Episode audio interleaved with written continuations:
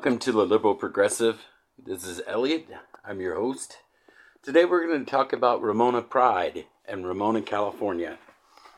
Ramona Pride is a vis- visibility walk and picnic hosted uh, this past June 10th from 10 a.m. to 2 p.m. in Ramona, California. And the founder is Waylon Booth, a 17 year old uh, young man who started this event when they first started in 2022, um, I believe it was 22, 2022 that they started. They had 50 people attend, and this year there was um, more than 100 people, so double the size. It's a fantastic event. It's a uh, hosted picnic. They uh, featured um, kind of like a potluck t- style um, picnic setting the people were absolutely wonderful, very welcoming, very friendly.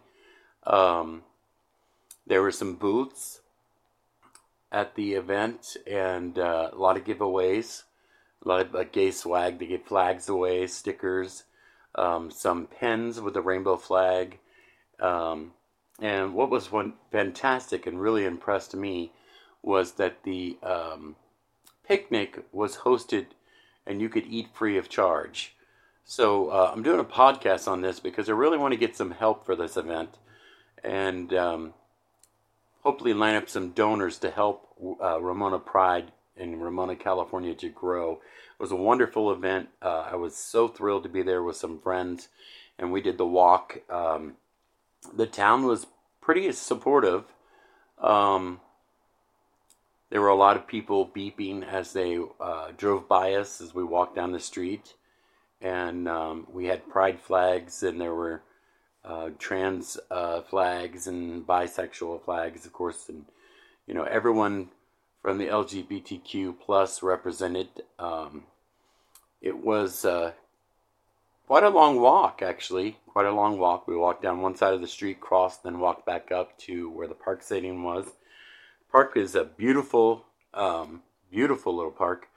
Um, so it was a fantastic event, really great. I was able to bring a friend of ours that was a straight ally, and he really enjoyed it. And I just wanted to thank Waylon Booth and everyone with the Ramona Pride for hosting such a fantastic event. So, those of us here at the Liberal Progressive are going to do everything we can to help support this event and promote it so that next year's event is even larger. Um, we will be doing some showcasing on other uh, Pride events in Southern California. We will be broadcasting live from the San Diego Pride Parade and Festival.